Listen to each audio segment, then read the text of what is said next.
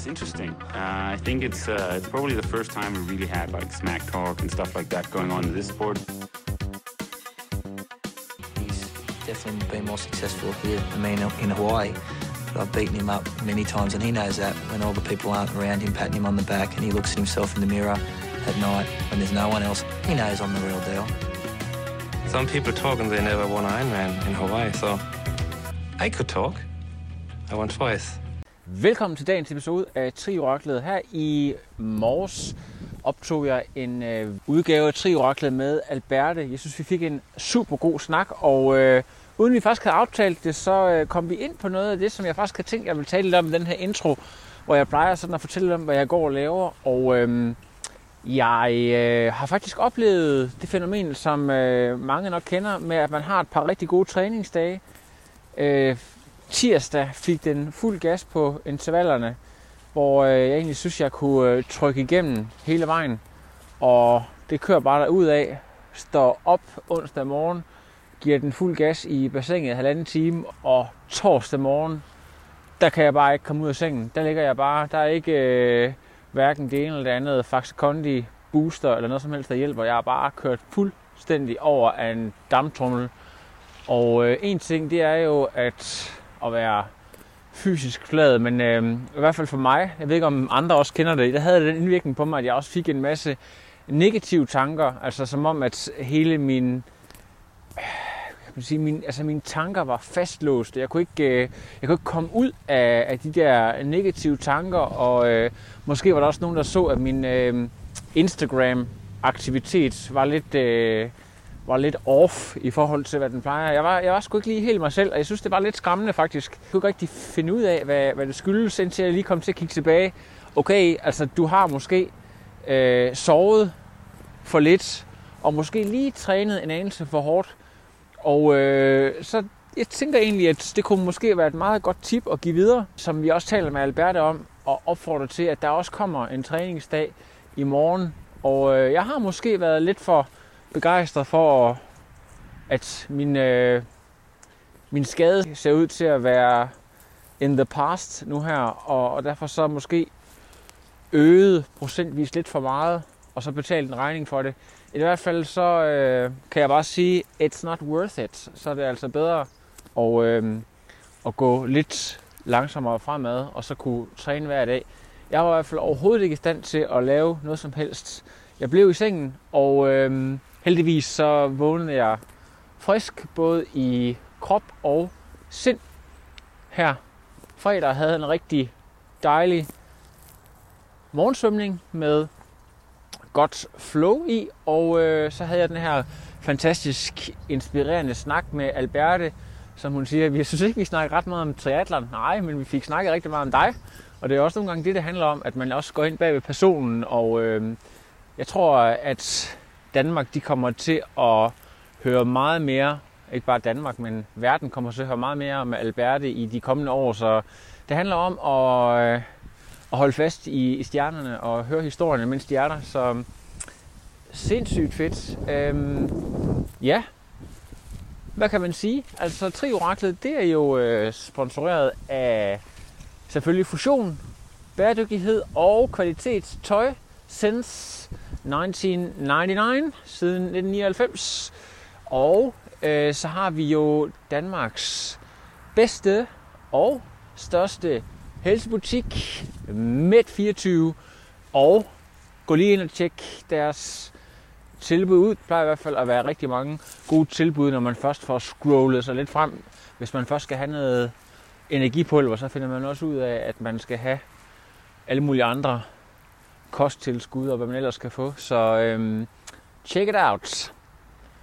Og øhm, lytterne skal også lige have en øh, props her. Rigtig, rigtig gode til at give feedback til at dele også de folk, der møder mig i den daglige træning, der går ind og, og klapper ind på skuldrene og siger, det synes de fandme var et interessant afsnit, det synes de var inspirerende, det vil de gerne høre mere om. Tro det eller ej, øh, sæsonen kører stadigvæk, og as we speak, i morgen tidlig, så øh, er der faktisk øh, sjovt nok to store race på Mallorca, der foregår samtidig både i Challenge Regi og Ironman, med masser af eliteaktivitet, og må ikke, at øh, jeg skal ud og lave nogle øh, aktualitetsinterview i morgen eftermiddag eller i morgen aften, som jeg selvfølgelig øh, sørger for at bringe til jer lyttere as soon as possible. Stay tuned, og until next time, hermed går vi direkte videre til dagens podcast interview med Alberte Kjær Pedersen.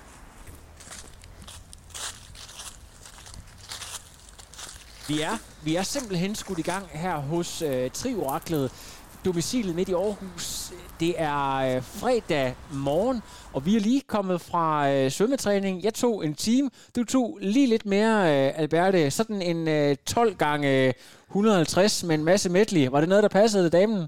Øh, ja, det var sgu fint. Jeg ja. synes, det var rigtig meget crawl, så en, en medley en gang imellem, det er sgu fint. ja, det er skønt, og du har lige øh, vist, at det der med at træne hårdt, og så få en øh, god portion morgenmad bagefter, det er også noget, du sætter pris på. Det er de der boller, vi har købt, de er forsvandt. de er forsvundet, og kaffen er også forsvundet. Ja, det, det, er, så det er godt. Det er sindssygt hyggeligt, at du øh, har lyst til at komme og besøge mig, men det er jo ikke kun for det gode selskab. Du har også haft en rigtig, rigtig flot sæson, og i stedet for, at jeg skulle ligge og ringe til dig hver weekend, at du har lavet noget godt, så tænker jeg, at vi laver lige en opsamling nu her. Men prøv lige at fortælle, Alberte, sæsonen er jo ikke helt slut. Der var et stævn, der blev aflyst, og så øh, er der alligevel kommet et ekstra op. Øh, kan du lige enlighten os her på den? Jo, jeg skulle rigtig have kørt øh, VM-serieafdelingen på Bermuda, Nemlig? som ligger her. Den, den skulle faktisk have været i morgen. Ja. Øhm, men den blev aflyst, fordi at de fik en masse corona derude, så nu skal jeg køre i Abu Dhabi. Ja. Øhm, ja, så det er, egentlig, det er egentlig status, men der er egentlig også lidt et twist på det, fordi Øhm, jeg blev kørt ned her i lørdags, faktisk. Nå, det altså, der, er ikke, der er ikke sket noget alvorligt eller noget. chok her på podcasten. Ja, jeg, var ikke, jeg var ikke forberedt på den her. Ej, men der er ikke sket noget med mig, men cyklen har lige fået et par skrammer. Ja. Så det er lige lidt spændende. Sådan, det er jo svært at skaffe dele hjem for tiden. Ja, det er klart, ja. Øhm, jeg er lige lidt... Jeg, jeg snakkede lige med cykelmanden i går, og øhm, ja, jeg er lidt spændt på, med de der dele der, om det godt kan nå at blive fikset, ja, men øhm, det håber jeg da. Hvad, hvad skete der i den der situation, hvor du, øh, altså, du siger, at, at cyklen er fuldstændig smadret, eller? Nej, nej. Den har bare lige fået øhm, øh, nogle tæsk her og okay. der. Men det kræver bare lige, at det lige kan fikses. Okay, ja. det, var, det, var, det, er, det er nyt for mig, som ja. man siger. Det, det var jeg ikke klar, men, men altså, hvis vi kigger på hele den her 2021-sæson i forhold til alle de andre foregående sæsoner, så er ting jo virkelig blevet, altså business is real, og øh, succesen har aldrig været tættere på. Du har nærmest øh, været øh, en øh, halvanden fod, en fod kvartfod fra at, at, at komme til OL. Altså jeg troede faktisk egentlig selv, at det ville lykkes. Der var så åbenbart ikke nogen, der, der lige fik dårlig mave i den her omgang, så øh, også en crazy tid, vi lever i generelt. Men, men, men prøv lige at fortælle om, hvordan du har oplevet den her sæson til for, for, forskel for alle mulige andre. Ja, der, jeg synes faktisk, øhm, nu du lige siger det, øhm, det har egentlig været en lang sæson. Ja. Altså sådan, der er sket helt vildt meget. Ja, det, det virker sådan som to år, kan man ikke sige jo, ja, præcis. Jeg tænkte faktisk lige, da du sagde det der med OL, så var jeg sådan, gud ja, det har også været den her ja, sæson. Ja. altså sådan, hvor jeg, øh, jeg tror faktisk måske, jeg havde meget godt af lige at sætte mig ned med min dagbog derhjemme, ja. og lige sådan øh, skrive ned, hvad der egentlig er sket i år. Ja. Fordi at der er faktisk sket så mange ting, så jeg skal lige sådan, ja, det er rigtigt, det føles faktisk som flere år. Ja. Øhm, men der er jo, ja, jeg har jo vundet min første World Cup. Ja. Det er jo mega nice. Og, og, som, og som den eneste dansker, så vidt jeg har, i hvert fald lige er orienteret, eller i hvert fald øh, i rigtig, rigtig mange år. Det kan godt være, at øh, vi har noget tilbage i, øh, i Rasmus Hennings tid, men det er jo ikke øh, hverdagskost overhovedet. Og hvordan føles det at og, og lige pludselig være World Cup vinder, altså? Jamen, det var fedt. Ja. Og det var også bare øhm, fedt, fordi jeg også godt efterfølgende Øhm, inden da var der ligesom ikke rigtig, jeg følte ikke rigtig, der var nogen, der vidste sådan internationalt, hvem er Albert lige. Ja, ja, ja. Sådan, man havde måske lidt et, Nå, hun er hende der fra Danmark. Ja, ja. Men sådan efterfølgende, efter den der World Cup, også når jeg har set resultat, nej, øhm, ja. stævnerne efterfølgende med øh, kommentatorer på, ja. hvor jeg sådan, de snakker jo rent faktisk om mig. Det er ja, lidt skørt. Ja, lige præcis. Og, sådan, og, og de sådan er klar over, hvem jeg er, og sådan, jeg skulle lave sådan en interview i Hamburg, inden vi skulle køre dernede, som sådan optakt til ræset, hvor jeg sådan, vil I lave et interview med mig? Og I skal, man skal lige huske, lytterne her, Hamburg, det er altså Det er toppen af verdens største øh, World Triathlon Race. Ikke? Jeg tror, hvad, hvad er det, altså, det er jo sammen med øh, det professionelle race, så er der også en masse udenom. Så kæmpe, mm. kæmpe stævne, ikke? Og, og jeg var også bare sådan til min mor og far, der var, vi, havde, vi havde vundet bronze der Ja, ja. til uh, mix relay, og vi fik den der kæmpe ærting og øl. Ja. Seriøst, jeg sagde til min mor og far, det her det har været min drøm Ja. altid. Det er det fedeste i hele verden. Ja, ja. Altså det der kæmpe grus, det står bare hjemme på hylden. Det er så fedt. Ej, det er, jeg elsker det. Det er, det er næsten ligesom, altså, for, forestil dig, hvad hedder det, den her øh, unge Alberte øh, i gymnasietiden, der drømmer om at blive en triathlon-stjerne, og så står du med den her øh, Ja. gigantøl, ikke? Jamen, også bare fordi, at Hamburg er bare et fedt stævne. Ja. Jamen, det er helt kanon. Og der var jo danskere, der sådan, øhm, der, der bare var dernede på sådan, øhm, øhm, bare på sådan en weekendtur. Ja. Mm, Altså sådan, øh, måske her fra danmark kendte- som ikke anede noget om Ja. triathlon, men sådan, ej gud, der er triathlon. Ja. Og så, så var der jo, så sad de jo på caféerne, og så så de sådan, ej, der er nogen med danskerdræk på. Og så fik de jo hæppet på os og sådan noget, og har skrevet til sådan, jeg har fået et par henvendelser efterfølgende på Insta og sådan noget, hvor at de har skrevet sådan, ej, jeg tog lige et billede, hvor det var det flot kørt og sådan noget. Og så har jeg jo fået det, hvor jeg sådan, ej, det er bare, det er bare fedt. Ja, og simpelthen række ud til, øh, til en crowd, man ikke øh, anede eksisterede. Ja. Og, og, og det, øh, altså hvis vi sådan, nu, nu tænker jeg bare langt ud af boksen. Øh, jeg siger, nu siger jeg lige pludselig noget, som du måske ikke regner med, curling. Ja. Altså en sport, man ikke regnede med, at man kunne blive hyped omkring, men, men så øh, lige pludselig til vinter så bliver Danmark skide gode. I har jo rent faktisk med det her mixed relay chancen for at blive det nye curling. Det, som folk kan blive hyped over. Vi har det her super team, hvor du er en af stjernerne. Altså, når du står der i Hamburg, i øh, metropolet for triathlon i Nordeuropa i hvert fald, og, og opnår en en tredjeplads. Jeg ved ikke, om I, I sådan selv havde regnet med det. Så kan du også godt tænke lidt længere frem og sige, okay, der, der er øh, OL i den her disciplin om tre år. Øh, hvis det her, det er vores udgangspunkt, mm. og vi har de her, altså, Ja, og det er så vildt. Jeg, jeg sidder jeg for, synes, synes, jeg sidder for kuldegysninger. Ja. Jeg synes bare altid sådan noget, det er sådan... Øhm, Må man ikke jinx? Ja, nej, jeg må ikke Ja, ja, ja. jinx det. Og jeg synes også, at øhm, øh, det bliver sådan... Jeg føler næsten, at det er noget, man skal gøre, hvis det er, det er noget, man først i tale sætter. Ja. Altså sådan, så jeg synes, at det kan være så sindssygt svært at, at snakke om, men det er jo inderst inde er det jo noget, jeg virkelig drømmer om. Ja. Altså både individuelt og relay og sådan noget, at det bare skal gå mega godt. Ja, lige præcis. Men jeg synes, at det er sindssygt svært at i talesætte det, Men- fordi at når jeg først i talesætter, så føler at det er noget, jeg skal gøre. Men, men, men øh, og det, det synes jeg også er interessant, og det, hvad- det kunne man jo have en lang sportspsykologisk mm. snak om, ja. det her. Men, men jeg kunne godt tænke mig at vide, når man så står der, og oplever de her fede ting, oplever, at tingene er så tæt på, ikke bare i mixed relay, men også i OL-sammenhæng, betyder det så noget om, hvordan man angriber den enkelte træning, den approach, man har, og det, det man er villig til at gøre i dagligdagen, ændrer det sig? Jeg synes i hvert fald, at øhm, det har betydning for, at jeg gerne vil have noget ud af alle træninger. Ja, ja, ja. Altså det her med, at jeg ikke bare træner for at træne, Ja. men jeg træner for at blive bedre. Ja. Altså sådan, øhm, og virkelig se sammenhæng, altså helheden i det, ja.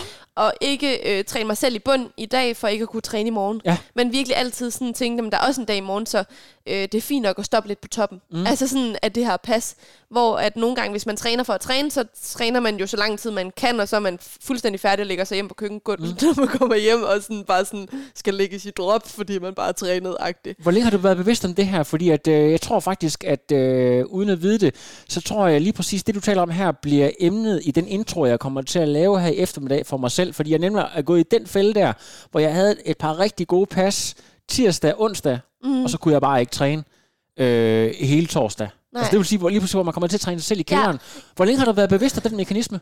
Jeg har egentlig alt... Øhm, ikke altid været bevidst om det, men jeg har altid fået det lidt at vide af Boris. Ja. Han er meget sådan, Albert, husk nu, der er også en dag i morgen. Mm. Og det har han altid sagt. Ja, Så, så jeg tror egentlig sådan generelt har jeg jo altid godt lidt vidst mm. det. Og er egentlig også blevet trænet lidt derefter. Ja. Øhm, og det er også derfor, jeg sådan, jeg har jo tit lidt fået at vide, sådan, "Nå, men du træner ikke nok og sådan noget, hvor Boris han bare sådan, ro på Albert, Ja. ja. rolig, vi har styr på det. Ja. og, så, Det- det- og jeg er sådan, Boris, jeg træner ikke nok. Og så er han sådan, ja jo, rolig, rolig, vi Ja. har styr på det.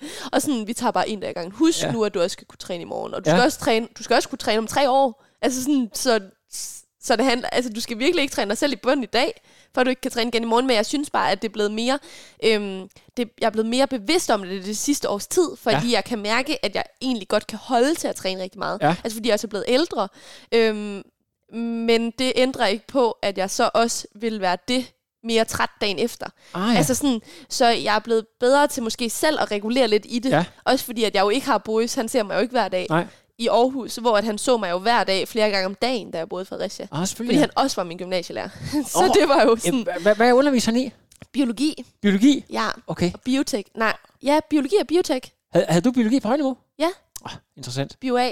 Ja, Det var Jamen, nice. det, er, det er perfekt. Det var lige alle de ting, jeg ikke kunne finde ud af, så det er jeg er så fascinerende. Men prøv lige at, prøv lige at for- da- jeg har jo øh, lavet en lille intro-snak med dig omkring øh, det her med Fredericia. Øhm, folk, der måske ikke sådan er helt velbevandret i triathlon-historien, så Fredericia havde jo øh, i en årrække en masse meget højt profilerede stævner med blandt andet øh, Nikolaj, øh, hvad hedder han, øh, der, der arrangerede de her øh, Ironman-stævner og internationale stævner, der kom til byen. Man havde også øh, i klubregi blandt andre en Torbjørn Sindballe, en øh, Peter Sandvang osv., mm. der simpelthen var repræsenteret. Så det var jo i mange år sådan triathlon-byen. Ja. Og da du som 11-12-årig begynder at interessere dig for, at du har lavet en masse forskellige sport, og så skal du ind og sådan snuse lidt triatler, til triatleren, så er det altså et sted, hvor man er klar til at tage imod de her unge mennesker, der kommer ind, øh, modsat for eksempel København og Aarhus, hvor talentudviklingen var sådan lidt øh, på stenalderne, hvor det var i hvert fald ikke organiseret på samme måde. Hvordan var det? Hvordan følte du, det var på det tidspunkt, hvis du, hvis du kan genkalde dig det, mm. øh, og blive taget imod? Der var dig, Emil Delorang, øh, hvem var der? Vi var faktisk en helt, en ret stor gruppe. Ja. øhm, primært drenge, men der var Ja, også ja. nogle piger. Ja. Øhm, og vi var mange sådan, på min alder og lige et år ældre Ja. i den gruppe. Og så var der også lige nogle sådan, øh, ældre, sådan Mikkel Jensen og Andreas Schilling og sådan noget, Ja. som ligesom var takket ældre. Og så havde vi jo øhm, en rigtig sådan, stor age group afdeling med mange, øhm, mange voksne også. Øhm, men jeg synes bare sådan, det der ligesom var, det var, øhm, at vi havde ligesom den her gode ungdomsafdeling. Vi havde kun én træning om ugen, Nå, øhm, da jeg startede. Der var der kun tirsdag, og det var enten løb eller cykling.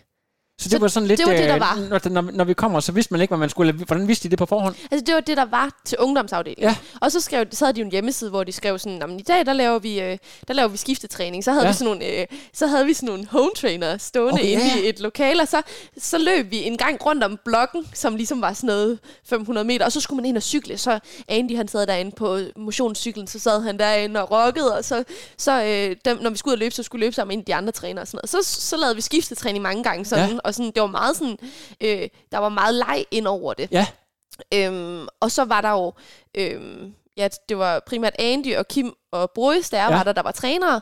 Og øh, så havde Boris jo også mange øhm, individuelle, altså sådan, Ja. øhm, han havde ligesom, havde lavet ligesom programmet til ja. dem, der ligesom gerne virkelig ville det. Eller Ja. sådan, du ved, sådan, ja, så fik vi ligesom individuelle træningsprogrammer. Ja. Øhm, og det har han jo, altså, jeg tror da helt klart, at Boris, en af Boris' sådan, spidskompetencer er jo det her med øhm, øh, talentudvikling hos unge og børn, og Ja. det her med ikke at brænde dem ud, og sådan øh, kunne blive ved med at motivere dem, og hele Ja. tiden udvikle sig, og ikke bare udvikle sig på et år, og så stagnere, mm. men ligesom kunne gøre det gradvist mm. i løbet af rigtig mange år. Så sådan, øhm, ja, så kom jeg ligesom ind i den bølge der, øhm, og så har det jo bare været mega nice. Jeg tænker på, Alberte, hvis jeg kender dig ret, øh, det, jeg tror ikke, jeg kender dig sådan øh, helt dybdegående, men i hvert fald det øh, smule kendskab, jeg har til dig. Du tænder på at, at være bedst. Du Ja. tænder på, at du gerne vil øh, op og vise nogle andre mennesker, at du kan dit pis. Øh, Er det, er det, da du kommer ud til stævnerne og viser, at øh, hey, jeg har, øh, har faktisk øh, tillært mig de her skills, og øh, jeg er faktisk bedre end jer alle sammen? Eller hvor er det, at sådan, du ligesom er hooked øh, i den her sport? Det er vel ikke bare fordi, at, øh, at det er skide hyggeligt, tænker jeg det hele? Øh, nej, jeg, jeg tror sådan, øhm, i træningen, det jeg synes, der er fedt i træningen, det er at kunne blive udfordret. Ja, Altså sådan, og øhm, altså sådan, okay, nu lyder det lidt arrogant, Nå, men det må men gerne være. øhm, øh, jeg har tit sådan prøvet mange ting, og jeg føler egentlig tit, at jeg godt kunne finde ud af det. Ja. Hvor at sådan, at så øh, øh, har jeg bare, i triathlon, der er jeg, jeg er bare tit blevet udfordret på nogle ting. Så havde vi dagens udfordring, Ja. eller skulle et eller andet, eller havde en eller anden leg med et twist, eller et eller andet, hvor man blev, virkelig blev udfordret på, på balancen, eller på, øh, hastighed, Ja. eller på sådan at kunne tænke, mens Ja. man træner, eller et eller andet, sådan, øh, der bare var lidt sådan anderledes, sådan lidt sådan et twist. Det var Ja. ikke bare, man løb ikke bare en tur for at løbe en tur, men der, var, der skete ligesom noget. Det synes jeg var mega fedt til Ja. træning. Og så, øhm, så, så til konkurrence var det jo meget det her med, at jeg bare gerne ville vinde. Ja, så var dysh, dysh. Ja. Har, har du øh, oplevet du så på et tidspunkt, jeg ved ikke om, øh, nu kan jeg ikke sådan lige komme i tanke om, om der har været nogen, der virkelig har udfordret dig, hvor du sådan har haft en oplevelse af, at det ikke øh, bare sådan lige kom gratis, eller har det faktisk været sådan, at du allerede fra start af var så god, at du øh, var ligesom sådan en, en myresluger, der blev sluppet løs, der bare tog alt, hvad der var? Øh, puh, det synes jeg er et lidt svært spørgsmål. Jeg tror, at... Øhm, Tænk, Nej. når du kommer ud til mesterskaber og sådan noget der, var, var det så, at, at vejen bare lå åben? Jeg kan ikke huske, om der ligesom var nogen, hvor, hvor du sådan virkelig skulle stramme dig an. For, I Danmark eller i internationalt? jeg tænker sådan i Danmark i første omgang, da du sådan lige startede med sporten. Mm, nej, det tror jeg måske. Der, altså, vi har jo meget været meget, mig og Anne og Sif og ja. Anastasia, og øh, så har der jo været nogen sådan her og der, som ligesom er kommet og gået lidt og sådan. Ja. Øhm, men vi har jo ikke været så mange Nej. på national plan. Øhm, men min hurdle har jo klart været også nationalt øh, svømningen. Ja. Så det var jo meget det der med sådan, jeg vidste jo godt, man må ikke bande. Shit, man, Ja, jeg ja. skulle bare sådan øh, virkelig tage mig sammen for Ja. at kunne være med Ja. øhm, fra start af. Men, øhm, men ellers har det jo været ret okay. Ja. Sådan, ja. Men det har været godt, at vi har været nogle piger. Ja, lige præcis. Sådan, at vi kunne udfordre hinanden. Ja. Det har været virkelig godt. Hvis der kun var, altså hvis, vi, hvis jeg kun var mig Ja. i Danmark, for eksempel, eller det kun havde været Anne, eller kun havde været Sif, eller Ja. sådan noget, så havde vi jo ikke kunne udfordre hinanden. Så bare bevidstheden om, at de var der, selvom at de måske var et minut efter, eller selvom at, at du ved, man lige sådan lå øh, tæt på det. Så bare det, at de var Ja. til stede, det betød faktisk noget. Helt vildt. Ja. Ja, meget. Og det er sådan noget, jeg ikke har tænkt over faktisk, at det der med, at hvad kan man sige, det er sådan set lig, ligegyldigt, øh, om du bliver nummer et hver gang. Bare det, at du mærker, at der ligesom er et niveau, og der, der, der bliver presset på. Ja, fordi at hvis jeg ikke øh, tog mig sammen, og ikke fik trænet, og ikke fik gjort alle Ja, ja, de optimale ting, så vidste jeg jo godt, at jeg ville blive overhældt. Ja, ja, ja. Så sådan, øhm, ja. Men jeg har også, det er jo også, øh, lige med den, der er det også lidt unfair, for jeg er også ældre end både Anne og Sif. Ja, ja. Men inden da var der jo også Lina Ditte, der var Nemlig. sådan foran. Øhm, og det var jo også nogen, jeg så op til. Ja, og som sådan, hvor jeg var sådan, ej, dem vil jeg også Men- gerne bare prøve. Hvordan er i forhold var det til, til Ditte Christensen, som øh, jeg tror hun, det, hvad hedder, da SDU bliver, bliver oprettet, jeg kan huske, vi var nede nogle stykker fra de forskellige bestyrelser og blev præsenteret for deres anlæg. Der tror jeg lige, hun er blevet nummer 8 til junior VM, øhm, som var et ret stort resultat på det tidspunkt. I hvert fald noget, man talte rigtig meget om. Altså, hvordan øh, og også meget sådan, du ved, rigtig gerne vil vinde, og rigtig gerne vil sådan, hvor meget lå du dig sådan inspirere af, af en type som hende?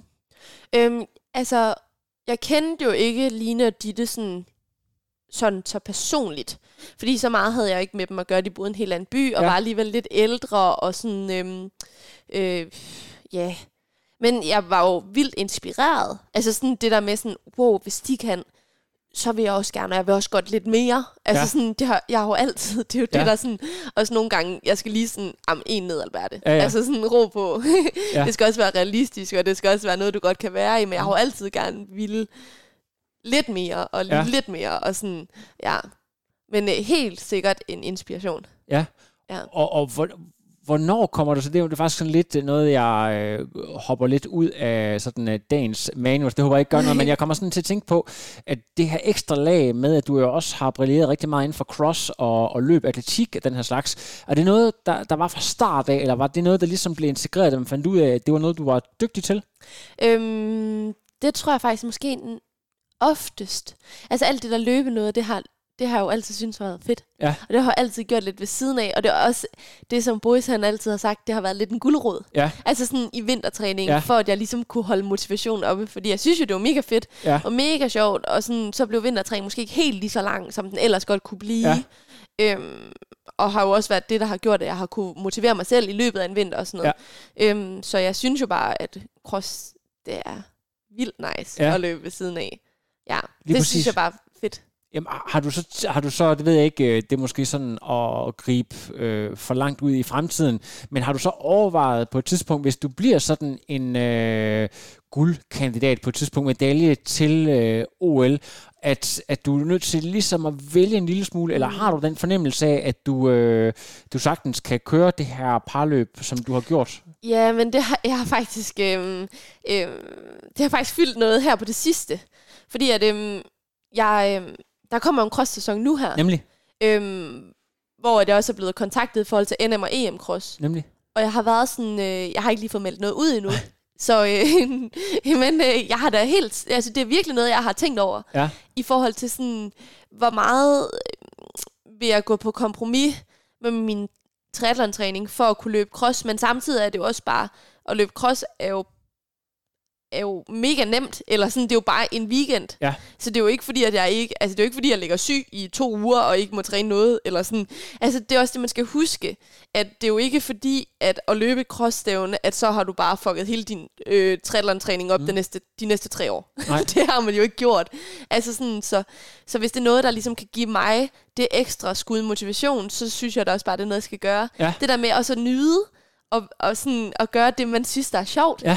når man altså sådan, nu er jeg jo altså, i ret god form. Ja. Sådan det der med sådan, nu kan jeg det, hvorfor ja, skal jeg så ikke hvorfor gøre det? Ja, præcis. Så det, er jo ikke, det handler ikke om at gøre det hele, fordi det vil jeg ikke kunne holde Nej. til. Men det handler om at, sådan, at sige det okay, og tage den der guldrod en gang imellem. Ja. Fordi man bare synes, det er for fedt. Ja. Altså det, sådan, ja. Det kan jeg sagtens følge Men når vi lige taler om det her motivation, og så lige sådan uh, husker en lille smule tilbage, så har jeg gået og tænkt på, da du har været omkring, altså mellem 16 og 19 år, de her gymnasieår, øh, har der ikke på et tidspunkt, selvom du rigtig gerne ville triathlon, eller gerne ville vinde, været de her dilemmaer, hvor man øh, gerne ville noget fest, mm. og øh, øh, gå ud og se nogle, øh, nogle smarte fyre, øh, lave nogle af de her normale teenage-ting, som er svært som eliteudøver. Altså, har, har, du, har du stødt på den der mange gange? Mm. Ja, det har jeg faktisk. Øhm, både i forhold til sådan...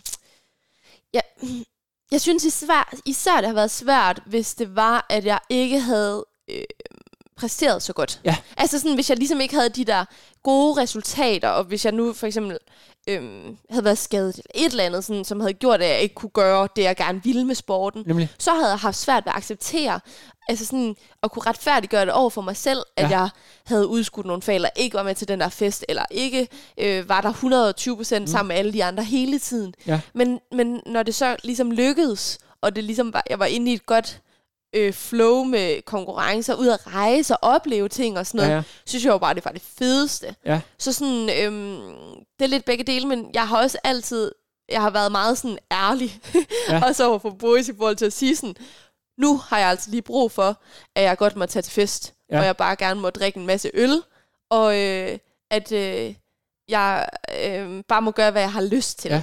Altså sådan, også med træning og sådan noget, det har Boris altid været god til at give mig plads til. Men, når jeg har haft de perioder, men det har jo altså sådan, man kan jo vælge de perioder med omhu. Lige præcis. Så det skal jo ikke være dagen inden konkurrence, det skal jo ikke være lige midt i konkurrencesæsonen, men det handler om, sådan, man kan jo planlægge det lidt. Men for eksempel sådan noget som studieture, øh, jeg tror, at det er 2G typisk, man mm-hmm. har sådan en, en studietur, der i hvert fald, så vidt jeg husker på min egen gymnasietur, gik utrolig meget op i druk. øh, og det er jo en hel uge, altså man hiver over. Jeg mener, mm. det er også typisk i, i foråret, det ligger. Altså, hvad, hvad gjorde ja, du der? det er faktisk sjovt, fordi at jeg havde øh, det, var, det passede lige med, vi skulle til Korsika. Nå, ja. Det var med idræt og øh, biologi, ja. så vi skulle træne hver dag. Selvfølgelig. Øh, og vi måtte ikke drikke alkohol. Det var, øh, ja, det var non-alcoholic okay. ja. tur. Yes. Øhm, og øhm, det passede lige med, det var i 2015.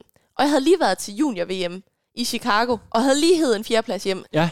Og det havde bare været det havde bare været det vildeste oplevelse nogensinde, og det bedste resultat, jeg havde lavet indtil da, og sådan, det havde bare været for fedt.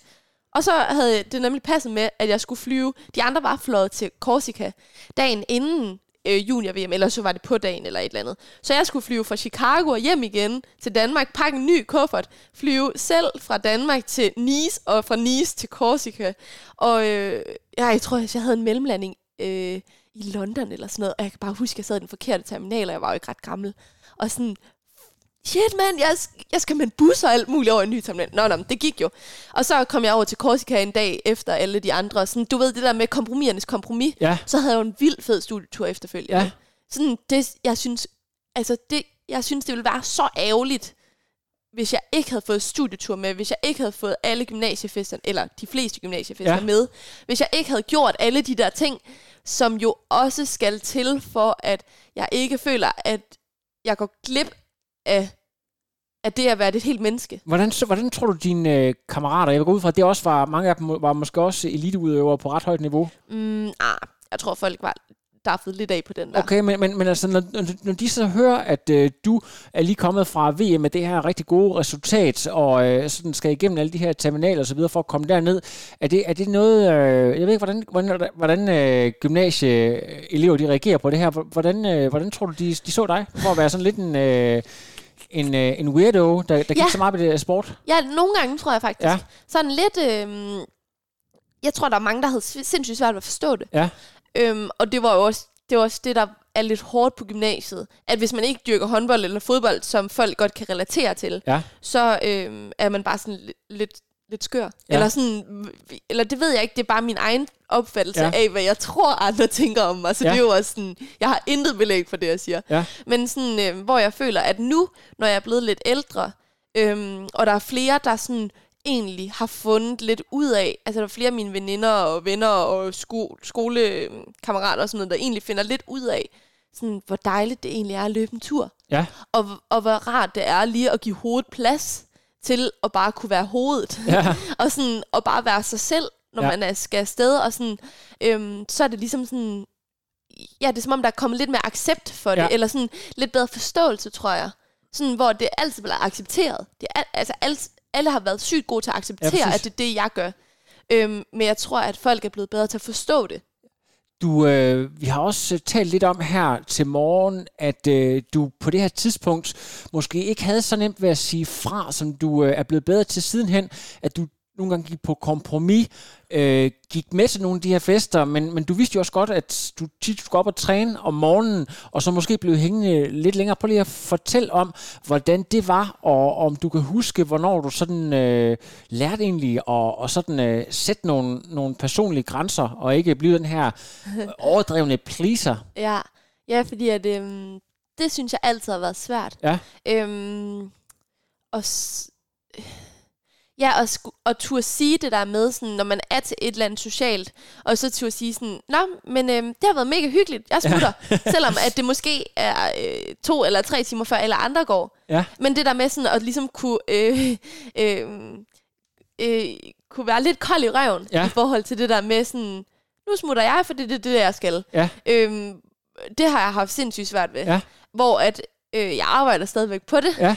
Øhm, og nogle gange skal man jo også øh, gøre noget for andres skyld. Præcis. Eller sådan, det er jo begge veje. Ja, men, men, Men, men, de gange, hvor jeg skal til morgentræning, er jeg blevet meget mere bevidst om sådan, Nå, men nu er klokken ved at være halv ni. Vi ses, piger. Kan I ja, hygge ja, jer? Men, men Og jeg, det er jo ikke, fordi jeg ikke vil være sammen med dem, men jeg melder det også lidt i god tid nogle gange. Jeg kan, jeg kan sige til lytterne her, at øh, når jeg har lavet trioraklet, så tror jeg faktisk, at det eneste eksempel, jeg har, hvor jeg har skrevet eller kontaktet en atlet, hvor vedkommende sagde, ved du hvad, øh, jeg vil skide gerne være med, men øh, det passer faktisk utrolig dårligt i forhold til øh, min resterende tid, fordi med tandlæge og så videre. Og det har faktisk været dig, Alberte, og det er sådan, så tænker man, oh, det, det er sådan lidt, jeg- hvad, hvad, hvad, går det ud på? Jeg vil egentlig bare... Og så tænker jeg, ved du hvad, det, hvad- det, det er jo selvfølgelig også det helt specielle. Du har det der med, at du kan sætte de der grænser, at du har, at du med, din tid og så videre, og du kunne selvfølgelig sagtens ringe og være med på, på Tri-oraklet øh, til et interview, men øh, hvis der er også er øh, 117 veninder, der ringer, og, og alle de der ting, der foregår ved siden af, du har et tandlægestudie og så videre, så er du jo nødt til at sætte en grænse et eller andet sted jo. Ja, men jeg tror egentlig bare altid, at det har sådan, øhm, jeg er meget planlæggeragtig. Nemlig. Eller sådan, øhm, øhm, det har jeg ligesom, ligesom blevet nødt til, Ja. fra jeg ikke har været ret gammel af, Ja. hvis jeg ligesom skulle, skulle få det til at, at løbe rundt Ja. og lykkes lidt. Øhm, så det tror jeg egentlig bare sådan, det jeg egentlig bare sådan lært lidt med, med tiden. Ja. Men det er jo også netop det, jeg gerne vil gøre op med i de perioder, jeg har off-season. Ja. Altså, sådan, det er jo det, jeg synes, det, det kan være vildt fint at leve i en kasse og bokse, og sådan åbne Ja. den ene skuffe, lukke den og åbne en ny-agtig. Men øh, på et tidspunkt, så bliver det ligesom også nok. Så du lægger den der til side? Ja, når jeg har off-season, så er det bare sådan, så tager Ja. jeg en dag ad gangen. Ja. og så mærker jeg bare, hvad har jeg lyst til. Ja. Ja. Fordi det synes jeg også er vildt fedt, Ja. at kunne være sådan lidt rummelig i forhold til sådan, øhm, at kunne gøre det, der lige passer ind på dagen. Ja. Og ikke skulle sige, når nu klokken halv ni, jeg smutter. Ja. Men bare kunne være der for at være der, Ja. og så bare sådan, når man så tænker sådan, ah, nu passer det. Men føler du så, at du er nødt til at betale tilbage til nogle af de der veninder, som du, øh, som du er nødt til at skride øh, fra fødselsdagsfesten lidt tidligere? Eller er det mere, øh, nu gør jeg bare Alberte ting? Nu gør jeg bare Alberte ting, Ja. tror jeg. Ja. ja fedt. Øh, fordi de forstår det godt. Ja. Det har ikke noget med dem at gøre. Jeg tænker er det rigtigt, at du stadigvæk øh, også prioriterer at holde fri søndag? Ja, Ja. jeg holder fri hver søndag, og jeg rigtigt? elsker det. Og ved du hvad, det, det synes jeg, at vi lige skal snakke lidt om, fordi jeg har hørt øh, i en anden podcast, at øh, du ved, i øh, Amerika er det meget normalt, at man har en eller anden kirkeligt tilhørsforhold, og så på grund af religiøse årsager, så er der en del atleter, også på højt niveau, der øh, holder fri om søndagen, simpelthen som sagt af religiøse årsager. Og så øh, fandt man så ud af i, i sådan en træningsgruppe, at de atleter, der, der havde fri om søndagen, præsterede bedre over tid, og så valgte man simpelthen at, at integrere den her fri om søndagen for hele gruppen. Så der, er- der er jo noget evidens øh, på, at det her det virker. Hvor- Hvornår øh, begyndte du at, at holde fri om søndagen? Og jeg går Ja. ikke ud fra, at, at du ligesom øh, at det er religiøse årsager for dig. Nej, hende kan jeg har ellers sagt sådan, hvad, hvad er det, er det fordi du skal i kirke, eller hvad? Ja. Og jeg har bare været sådan, nej. Nej. Ej, men det startede faktisk, øhm, det er faktisk, jeg kan faktisk tydeligt huske, hvornår det var. Ja. Øhm, det var op til junior-VM der i øh, Chicago, som Ja. jeg også lige nævnte øh, lidt tidligere, der i 2015, hvor at, øh, jeg havde bare været syg og syg og syg hele foråret. Altså sådan, det var helt galt. Og så var Boris sådan, ah, Alberte, skal vi ikke... Øhm, du skal lige være klar til det der junior-VM i september måned. Mm. Og jeg tror, vi var i maj eller juni eller sådan noget. Og så var han sådan, vil du ikke, øhm, synes du ikke, kunne det ikke være en god idé, hvis du havde fridag en dag om ugen? Sådan helt træningsfri. Vi skal ikke lave to halve dage, nej, vi skal lave en helt træningsfri dag.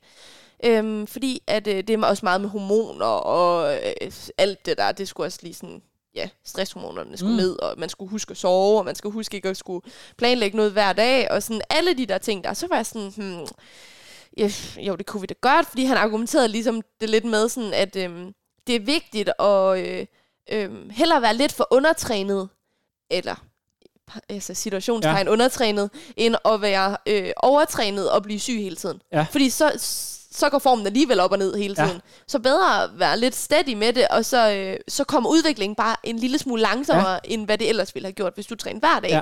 Men til gengæld kan du holde til det. Så prøvede vi egentlig det, og det gjorde jeg helt indtil VM der. Øhm, og så gik det jo bare over al forventning til junior-VM, og jeg var bare sådan, hvad skete der der? Så det virkede jo virkelig. Mm. Og så havde, holdt jeg egentlig bare en ugenlig fridag, øh, ja, lige sådan resten af tiden, jeg gik, øh, jeg boede i Fredericia. Så flyttede jeg sådan til Aarhus, øh, hvor at jeg øh, jo også skiftede træner til Torben, og der var jeg sådan, der husker jeg det som om, at jeg ikke havde en ugenlig fridag. Ja. Det tror jeg ikke, jeg havde. Og øh, det havde jeg jo så ikke et år, og så, så var der nogle grunde, og bla bla bla, så skiftede jeg ligesom tilbage til Boris, og så var jeg sådan, så fik han mig ligesom overtalt til, ah, skal vi ikke have en ugenlig fridag igen? Ja. Og, og jeg kan bare mærke, altså jeg elsker det virkelig. Ja. Altså det er bare så godt for mig. Ja, lige altså, præcis. sådan, øh, fordi det er også den dag, hvor jeg ikke behøver at have alting i skuffer. Ja. Øhm, det er ligesom den dag, hvor jeg bare sådan, huh, Du vågner jeg, bare, jeg vågner bare af mig selv om morgenen. ungt menneske og så videre. Ja. ja. Og sådan, øh, der kan jeg bare tage på café og drikke kaffe Ja. og lave lektier, forberede mig til Ja. ugen efter, og sådan lige sådan komme ovenpå mentalt. Det er kun for hovedet, det er ikke for kroppen Nej, nej, nej, nej. Det er kun hovedet.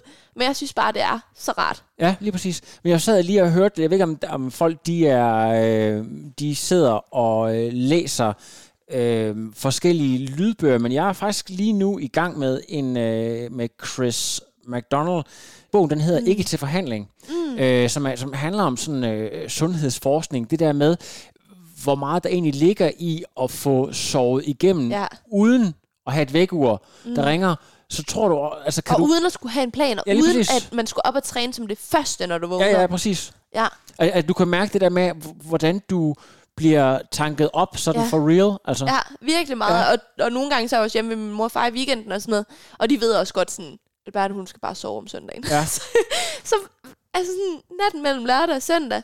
Og sådan de dage, jeg nu kan i hverdagen også. Men jeg får også sådan tit sådan 10-11 timer der. Ja. Det er bare kanon. Og jeg er bare et helt nyt menneske, og jeg er bare så glad. Ja. Ja. I, I din hverdag, altså jeg har ofte selv været slem til at være sådan lidt en, en natteravn.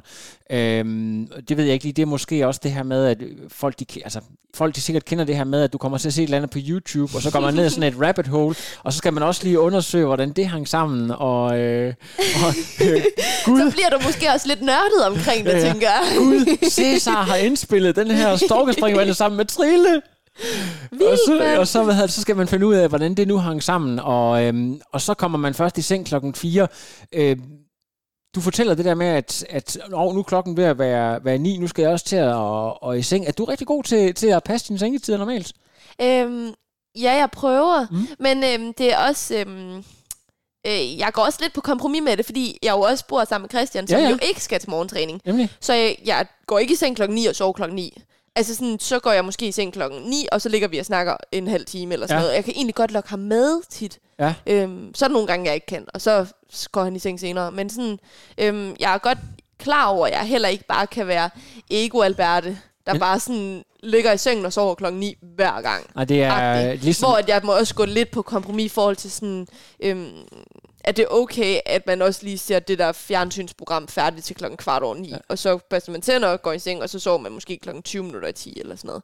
Sådan, så du ved sådan, jeg er også klar over, at jeg ikke bare kan køre mit eget lille show, at jeg har ligesom også en kæreste, der ligesom, ja, Det er jo ikke ligesom uh, Natasha Bartman. De, de andre uh, pro-kvinder, de snakker ikke så meget med hende, fordi at, det, det var så hendes mand, der styrede træningen. Hun skulle i seng klokken 7, fordi træningsdagen den startede klokken 5. Så det, sindssygt, nej. ja, ja, præcis. Men, men hvordan, er, er, altså indrettet sådan noget med, I har ikke, øh, der er ikke øh, fjernsyn øh, i, øh, i soveværelset? Nej, Øh, det er de her ting. Så, okay, så, det- så det er, der er alligevel tænkt over, over de her, øh, sådan, øh, man har det der med ingen skærme i, øh, i soveværelset, så man sørger for at, og at Ah, mobiltelefon. Ja, ja, okay, ja, men det er altså- også en rigtig dårlig vane. Ja, ja. Jeg har faktisk tænkt over, at jeg, den gad jeg godt kunne lægge fra mig. Ja. Men det, jeg synes, der er svært, det er, at jeg har jo, øhm, jeg er jo ind over whereabouts i forhold til Antidoping Danmark og sådan noget.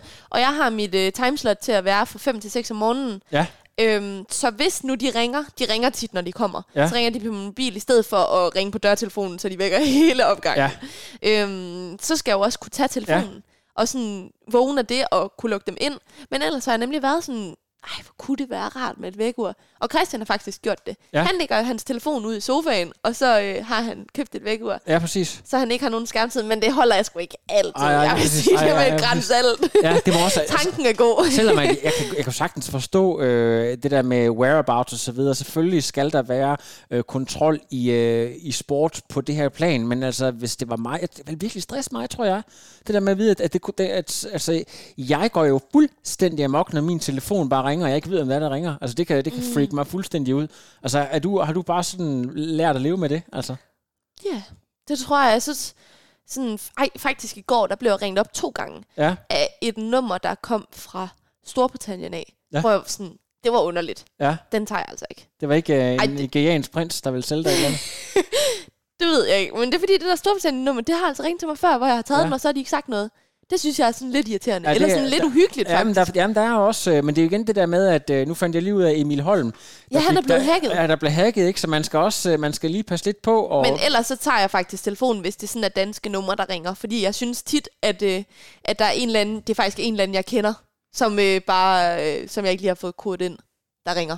Lige præcis. Ja. Øhm, hvad der, I forhold til det der med at tænke mere professionelt generelt, nu snakker vi først om, om sådan noget med skærme øh, i soveværelset, og de her små ting i hverdagen, mm. man optimerer. Jeg lader mærke til for cirka 14 dage siden, at øh, du stod knivskarp øh, en onsdag morgen og lavede dine elastikøvelser, og virkede bare som om, at øh, ja, klokken den var vel øh, det var øh, kvart i seks på det tidspunkt, at du så bare hammer frisk ud. Så jeg tænker, sådan der ser kun en atlet ud, der, øh, der står op for at, at præstere. Kan du lige prøve at komme med nogle eksempler på, hvordan, hvordan du sådan øh, gradvist er blevet vant til at tænke mere professionelt i din hverdag for at stå klar til de der enkelte sessions for hele tiden at blive bedre? Øh, ja, altså sådan lige det der med opvarmning før svømmetræning, det var fordi, at øhm, ja, vi hopper jo i vandet der klokken 6, og sådan mandag og onsdag gør vi jo også 10 minutter i 6 om morgenen, og jeg synes sådan, det har, jeg har tit egentlig bare sådan kommet lige til øllet, Ja. og så har jeg hoppet i. Ja. Øhm, og så snakkede jeg lige med Morten Brammer om sådan, åh, jeg synes, det var lidt svært, det der med sådan, vi har så mange morgentræninger, og øhm, jeg ville jo også godt blive bedre til at svømme, og ja. hvordan kunne man lige sådan optimere det lidt. Og så var han sådan, han havde egentlig fundet ud af det der med at lave lidt landopvarmning og lidt elastikøvelser og sådan noget, det faktisk var ret nice. Ja. Øhm, og det gjorde lige, at, at det hele blev varmet lidt op, og man også fik den der øhm, tanken, altså det der med sådan, at hovedet også var klar til at lave den her bevægelse, Ja. skulle sende den, de her signaler om, at armene skulle lave de her bevægelser i vandet og sådan noget. Og jeg var sådan, nå, det kunne da egentlig være meget fedt, så har jeg egentlig prøvet det, og jeg synes bare, det virker. Eller sådan, det er jo ikke fordi, jeg sådan svømmer hurtigere, men jeg føler bare, at jeg får andet, på en anden måde fat mm. i vandet. Så det var jeg egentlig sådan, det har jeg egentlig prøvet, og det synes jeg egentlig var fedt. Og så har jeg egentlig bare prøvet at prioritere det efterfølgende. Øhm, og det er jo ligesom en af de ting, jeg sådan fortsat også gerne vil prioritere. Ja. Men generelt så er det som om, at jeg. Øh, du ved sådan, man ved jo godt, hvad der er godt at gøre, og hvad der Ja. ikke er så godt at gøre. Og nogle gange, sådan, så kan man også godt gøre lidt for mange af de ting, der er, der er godt at gøre hele mm. tiden. Og så, så brænder jeg bare lidt ud i det. Så er det som om, så har jeg lige lyst til at drikke en øl, og så drikker jeg en øl, fordi det ikke er det går- gode at gøre. Ja, ja, Eller sådan, ja. du ved sådan, Du har lyst til øh, at gå, øh, hvad hedder det, gå kontra på den? Ja, fordi at sådan, nogle gange kan det hele også godt blive lidt for øh, seriøst. Ja, og lidt præcis. for... Og, og nogle gange synes man måske også, at det, det er fedt at gøre øh, det modsatte, man skal, og så bare præstere alligevel. Eller? Ja, præcis. Men så er det jo altid med måde. Ja, ja, altså, præcis. sådan, så drikker jeg jo bare. Men er, er vi danskere ikke også sådan noget med, at at du ved, de der legender om Jørgen Lavnborg, der, øh, der, du ved, der, der, der var store ryger, og så Danmarks øh, suveræn bedste maratonløber samtidig. jo, De kan godt lide den der, eller Preb Melkær, ikke? Der var, der som var er lidt store... menneskelig. Ja, ja, ja. man har det der. Men, men altså helt det der med for eksempel og med Norma Tech, Boots og alt det der, som, øh, som mange top age grupper øh, også gør en del i, er det også noget, man vil finde der i siden i de der stø- sådan støvler? Det, det bruger du ikke rigtigt? Nej. Jeg går til Team Danmark Fys og massør i stedet for. Det er sådan, der er. Ja. det er og måske det også... er altid lige, når det passer ind. Jeg har faktisk lige været dårlig her på det sidste, fordi at de sidste tre uger eller sådan noget, har jeg bare sådan... Jeg har jo været startet på klinik der på tandlægeskolen, Ja, og. Vi har, vi har været der rigtig meget. Og jeg synes, at det har været lidt svært at få det prioriteret ind, men det er jo også sådan... Ja, det er jo noget, jeg godt ved, som er godt at gøre. Mm. Men nogle gange kommer de der... Øh, øh, gode ting lidt, Mm. også i perioder, mm. altså hvornår man lige har tid til det. Ja. Øhm, ja, men det er sjovt, fordi jeg havde, jeg havde et møde med, med Lars, den nye landstræner, Ja. og Boris her for et par måneder siden, hvor, at, øhm, hvor at Lars han også blev ved med at sige sådan, altså Albert, mange af de her idéer, vi sidder og snakker om, er jo også for at plante det lidt i hovedet på dig. Altså sådan, og, og så kan den ligge og ulme lidt derinde, og Ja. så på et eller andet tidspunkt kan det være, at du er lidt klar til, og så kan det være, at du kommer en dag og siger sådan, Lars, jeg er egentlig klar til det her nu. Nu kan vi godt gøre det. Ja. Altså for eksempel bare sådan så helt basalt, som at turde udskyde nogle fag på, på uni. Ja. Altså sådan, øh, til at starte med var jeg sådan, nej, det skal jeg ikke. Det, det, bum, færdig. Sådan var det. Ja. Hvor at nu, så har jeg begyndt at udskyde, og jeg elsker det bare. Ja, præcis. Og så kan det være, der på et eller andet tidspunkt faktisk kommer en periode, hvor jeg tænker, ej, måske er det fint nok bare kun at have til Redland Og sige for, for, i et års tid, sige eller en periode. Ja. Ja. så du ved det der med sådan, at, at øh, man ved godt, hvad der er mest optimale mm. for at kunne præstere mm. på højeste niveau, elitemæssigt, men hver ting til sin tid. Præcis. Altså sådan, du skal ikke gå fuld tid på noget, du ikke er klar til at gå ja. fuld tid på, men, øh, men det skal nok komme, hvis det kommer. Altså sådan, du ved det der med sådan, jeg er meget sådan, jeg er godt klar over, at det at læse tandlæge ved siden af, ikke er det optimale, Mm. apropos når vi snakker op- optimale ting, mm. men, men samtidig er det bare noget, jeg synes, der er mega fedt at have ved siden af, og noget, der gør, at, øh, at øh, ja, det er bare noget, jeg synes, der er mega nice, og det synes jeg bare er vigtigt at gøre nu, og hvis jeg så øh, en eller anden dag tænker, ej, nu er jeg faktisk klar til at lige at have et semester, eller et år, eller et eller andet, hvor jeg, hvor jeg bare prøver at have fuld tid, så er jeg jo klar til det på den, altså til den tid, og egentlig meget Nemlig. indforstået med, at det godt kan komme. Nu kommer der en lille disclaimer her. Altså, der er nok ikke nogen, øh, der vil være i tvivl om, at jeg vil være en rigtig elendig tandlæge. Altså, bare men, men, men det her med at være på klinik, og som jeg har forstået det, er selv ansvarlig for at ringe øh, Mm. klienter op, der skal op, og så skal du øh, simpelthen øh, både øh, ja, kontrollere deres, øh, deres spiser, Yes. og så videre, men, men det vil jeg jo synes var sindssygt øh, øh, grænseoverskridende Ja. at ringe, ringe til folk. Altså jeg tror øh, også folk, der måske normalt egentlig er snaksalige og ekstroverte nok, øh, faktisk vil finde det ret grænseoverskridende. Det synes jeg. Hva, hvordan, øh, hvordan håndterer du det? Altså? Jamen altså, nu skal jeg... Jeg er jo ikke så erfaren endnu, skal du tænke på. Altså, vi, øh, vi ringede første gang i går til øh, nogle patienter, Ja. øhm, for at høre, om de vil op. Og det var ikke engang mig, der gjorde det. Det var min, øh, en af mine makre. Øhm, men øh, jeg øh, er også... Øh, ja, man skal lige over den der første... Øh, man skal lige tage det første skridt, tror Ja. jeg. Og så tror jeg, at det bliver bedre. Men det er jo lidt ligesom at ringe til sine sponsorer. Ja. Eller at ringe til... Øh, en eller anden, man ikke har snakket med lang tid. Eller du ved sådan, man skal Ja. bare lige gøre det. Og så er det jo mega nice, at man har gjort det. Ja. Men øh, det er øh, lidt svært at komme ja, ud over den der. Men øh, bare lige et øh, shout-out i trioraklet. Så øh, vi mangler patienter, så Så hvis der er folk, der sidder her, på tandlægeskolen. øh, der har drikket meget Faxe Kondi Booster, eller måske har en øh, mindre skade, lidt karies, øh, så ja, øh, kontakt Alberte. plast. Jeg er klar på simpel plast og PA-behandlinger, så I kommer bare. Ja, det er fantastisk. Øh, det er godt. Jamen, vi kan lige øh, lave en lille øh, hvad hedder sådan noget, show notes, øh, så, så det kommer med der. Det, det er faktisk rigtig godt øh, plukket, øh, Alberte. Det skal du altså have. Øh, jamen, en super interessant. Hvad hedder det? Jeg synes, at noget andet... Øh, nu sidder jeg og gør reklame for, at jeg læser en masse lydbøger for tiden, men der er jo lavet sådan en rigtig øh, interessant en, der er kommet her for et par år siden, der hed, vi havde en fest på arbejdet, men så kom Preben, eller lad os bare sige, så kom Alberte. Det, det jeg egentlig fisker efter her, det er det der med, hvor meget et positiv vibe betyder i forhold til et trænings træningsenvironment eller en arbejdsplads. Mm. Øh, det her med, at man kommer med sit gode smil og sit gode humør. Øh, jeg har altid øh, tænkt på dig som smilende og, og hvad den her, der spreder en positiv vibe, men er det noget, der ligesom er blevet indlagret fra øh, hele den her kultur med Boris, at vi kommer med smil, vi kommer med en god attitude, eller er det noget, noget som øh, bare altid har været hos dig naturligt? Fordi det, det ligesom hjælper med, at vi alle sammen får et godt træningspas, når, når, når der er den her positive attitude, i stedet for at sige, hvad fanden er det for et træningsprogram? Det er jo det samme som sidste uge. Det gider jeg kraftedeme ikke. Ja, ej tak, fordi du siger det. Altså, øh, det... Øhm, jeg tror, det er lidt blandet ved mig. Ja. Altså sådan... Øhm, øh, altså, det kommer meget naturligt, når det ja. kommer.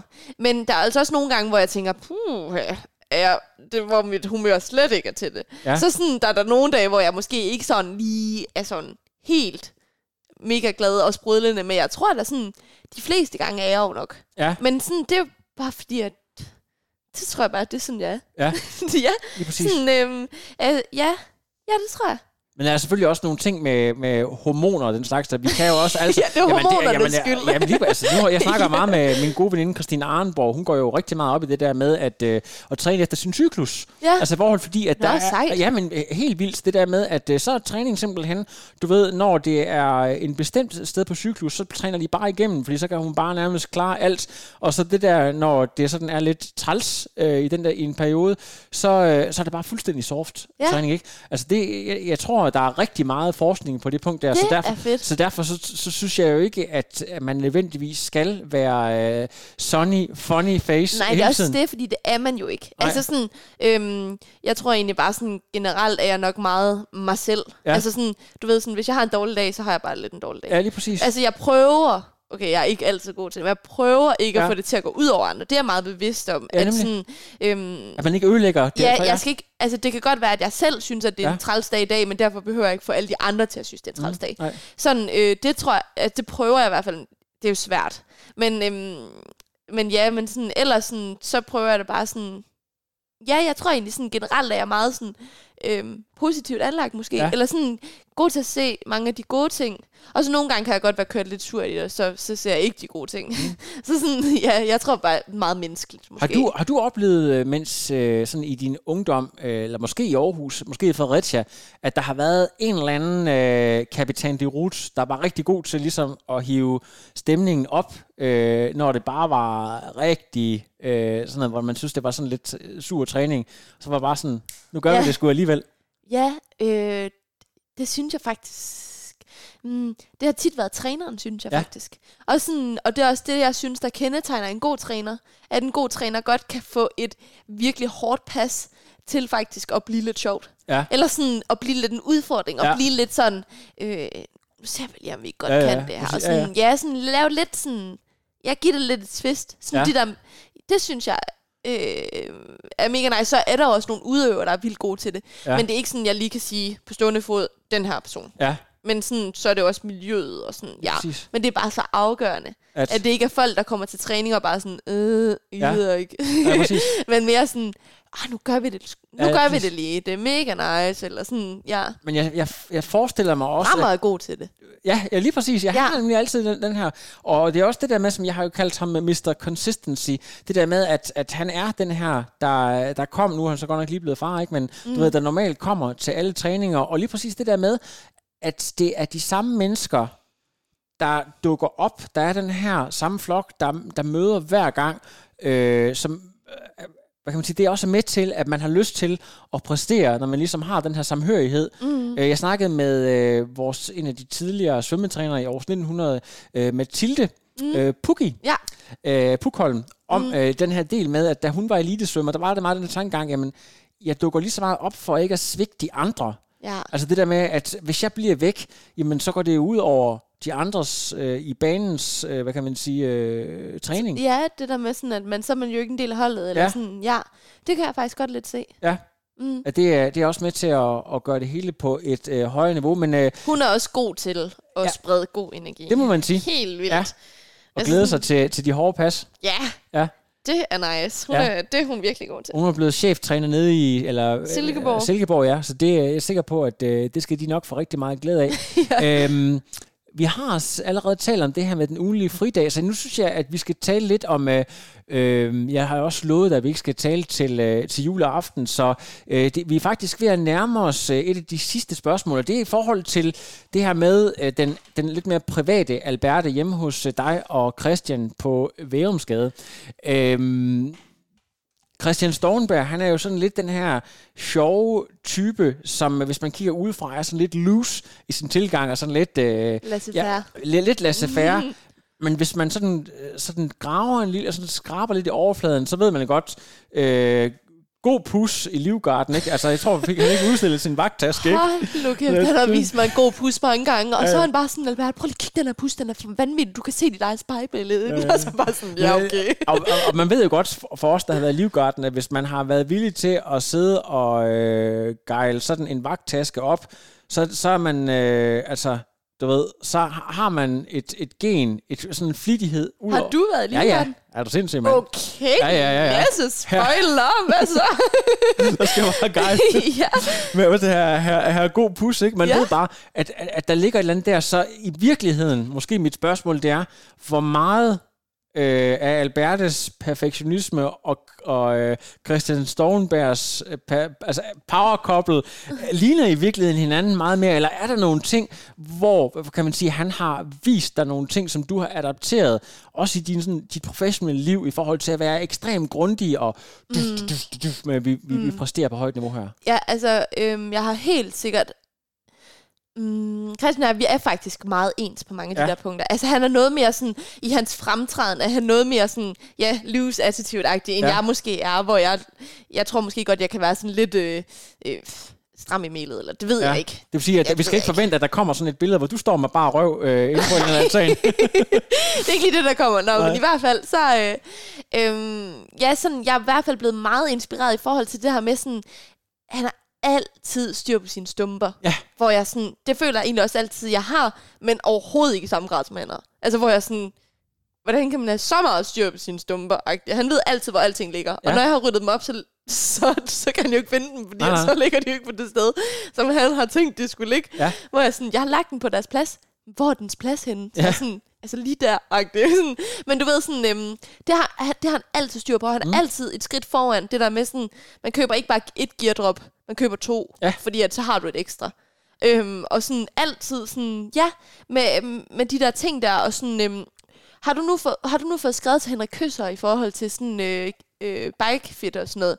Åh, oh, nej, det har jeg ikke lige fået gjort, fordi at det var, har været lige lidt presset. Kan du så få det gjort? Agtigt. Sådan, så han er altid sådan, ja, han er altid lidt skridt foran med mange af de der ting, der er altid sådan, få det lige gjort. Eller Men sådan, det, det lyder meget som om, hvor man følger nogle af de andre store øh, World Triathlon, altså kortdistance stjerner, at de har nogle mænd, der, der sådan mere eller mindre varter dem op, altså er, er kokke og bike mechanics, alle okay. de her ting, hvor det lyder mere som om, at Christian han er lidt mere, altså hvor han sådan er guiden, der står mm. på siden og siger, Albert, du, du skal lige selv gøre de her ting, ja. men, men altså hvor han, hvor han ligesom er lidt mere øh, ayatollah, altså den åndelige, åndelige mm. leder, frem for at han ligesom er den, der, der gør det. Altså. Jamen også fordi jeg vil godt gøre min ting selv. Ja. Altså sådan, sådan har jeg altid haft det. Strong, independent woman, ja. normal. Nej, men det er bare fordi, jeg synes, at det er fedt selv at kunne gøre det. Ja, ja, ja. Og sådan, når jeg er ude at rejse og ude at rejse selv, ja, ja, ja. så skal jeg selv kunne gøre det. Mm. Altså sådan, så, øhm, men han er altid, øh, ja, han siger også tit til mig sådan, husk nu Alberte, jeg står jo for 80% af alle dine resultater, så er jeg sådan, ah, oh, for, for ikke 80 procent. Du står ja. aldrig med op til morgentræning, det kan jeg love dig for. Nej, ja, Ej, men jeg er godt klar over, at han virkelig også sådan, han betyder virkelig meget for det, ja. og sådan holder styr på alle enderne. Ja. Og sådan, Men, øhm, har, har I siddet ned på et tidspunkt og haft en konkret snak omkring, at de næste... Øh, fra du, hvor du er nu, og så, øh, ja, det ved jeg ikke, måske 4 til otte år frem, der har du virkelig muligheden for at dyrke en ekstraordinær elitekarriere, mm. og hvor meget at jeres private liv ligesom skal være rettet ind på det. Nej, det har vi ikke snakket om. Nej. Øhm, nu kan du høre med her, Christian, så for nu. ja, så Krille, kan du så lige... Nej. Ej, men nej, det har vi faktisk ikke snakket om. Øhm, men jeg tror også bare, at... Øhm, jeg ville jo godt kunne mærke på ham, hvis han ikke synes, det var fedt mere. Ja. Øhm, og så ville vi jo også bare snakke om det. Ja. Men, øhm, men jeg kan jo mærke, at han synes, at det er mega nice. Altså sådan, han synes også, det, han synes jo lidt, at øh, at han også godt kan udleve lidt af sin, ikke sådan, jo, lidt af sin drøm på en eller anden måde, tror jeg faktisk, ja. ved også at hjælpe mig.